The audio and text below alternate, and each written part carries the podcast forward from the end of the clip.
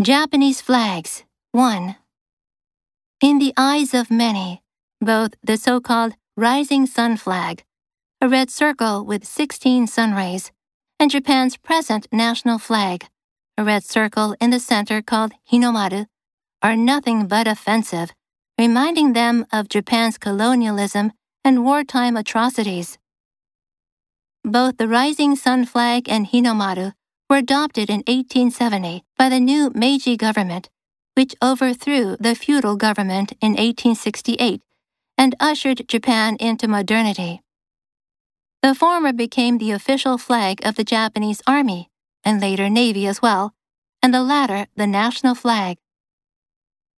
The military's rising sun flag accompanied the troops as they waged destruction.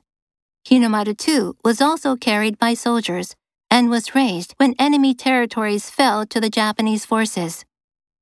For example, when the Chinese city of Nanjing fell to the Japanese forces in December 1937, both of these flags were raised above the walls of the city, on buildings, and on street corners, as Japanese soldiers committed murder and rape on a scale that has become a symbol of Japan's wartime atrocities and a subject of controversy ever since.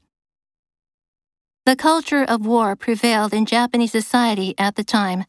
Not many Japanese seemed concerned with the fate of citizens in enemy countries. On the contrary, the rising sun flag and Hinomaru were seen as a symbol of resistance against Western colonialism and Chinese Korean insurgencies.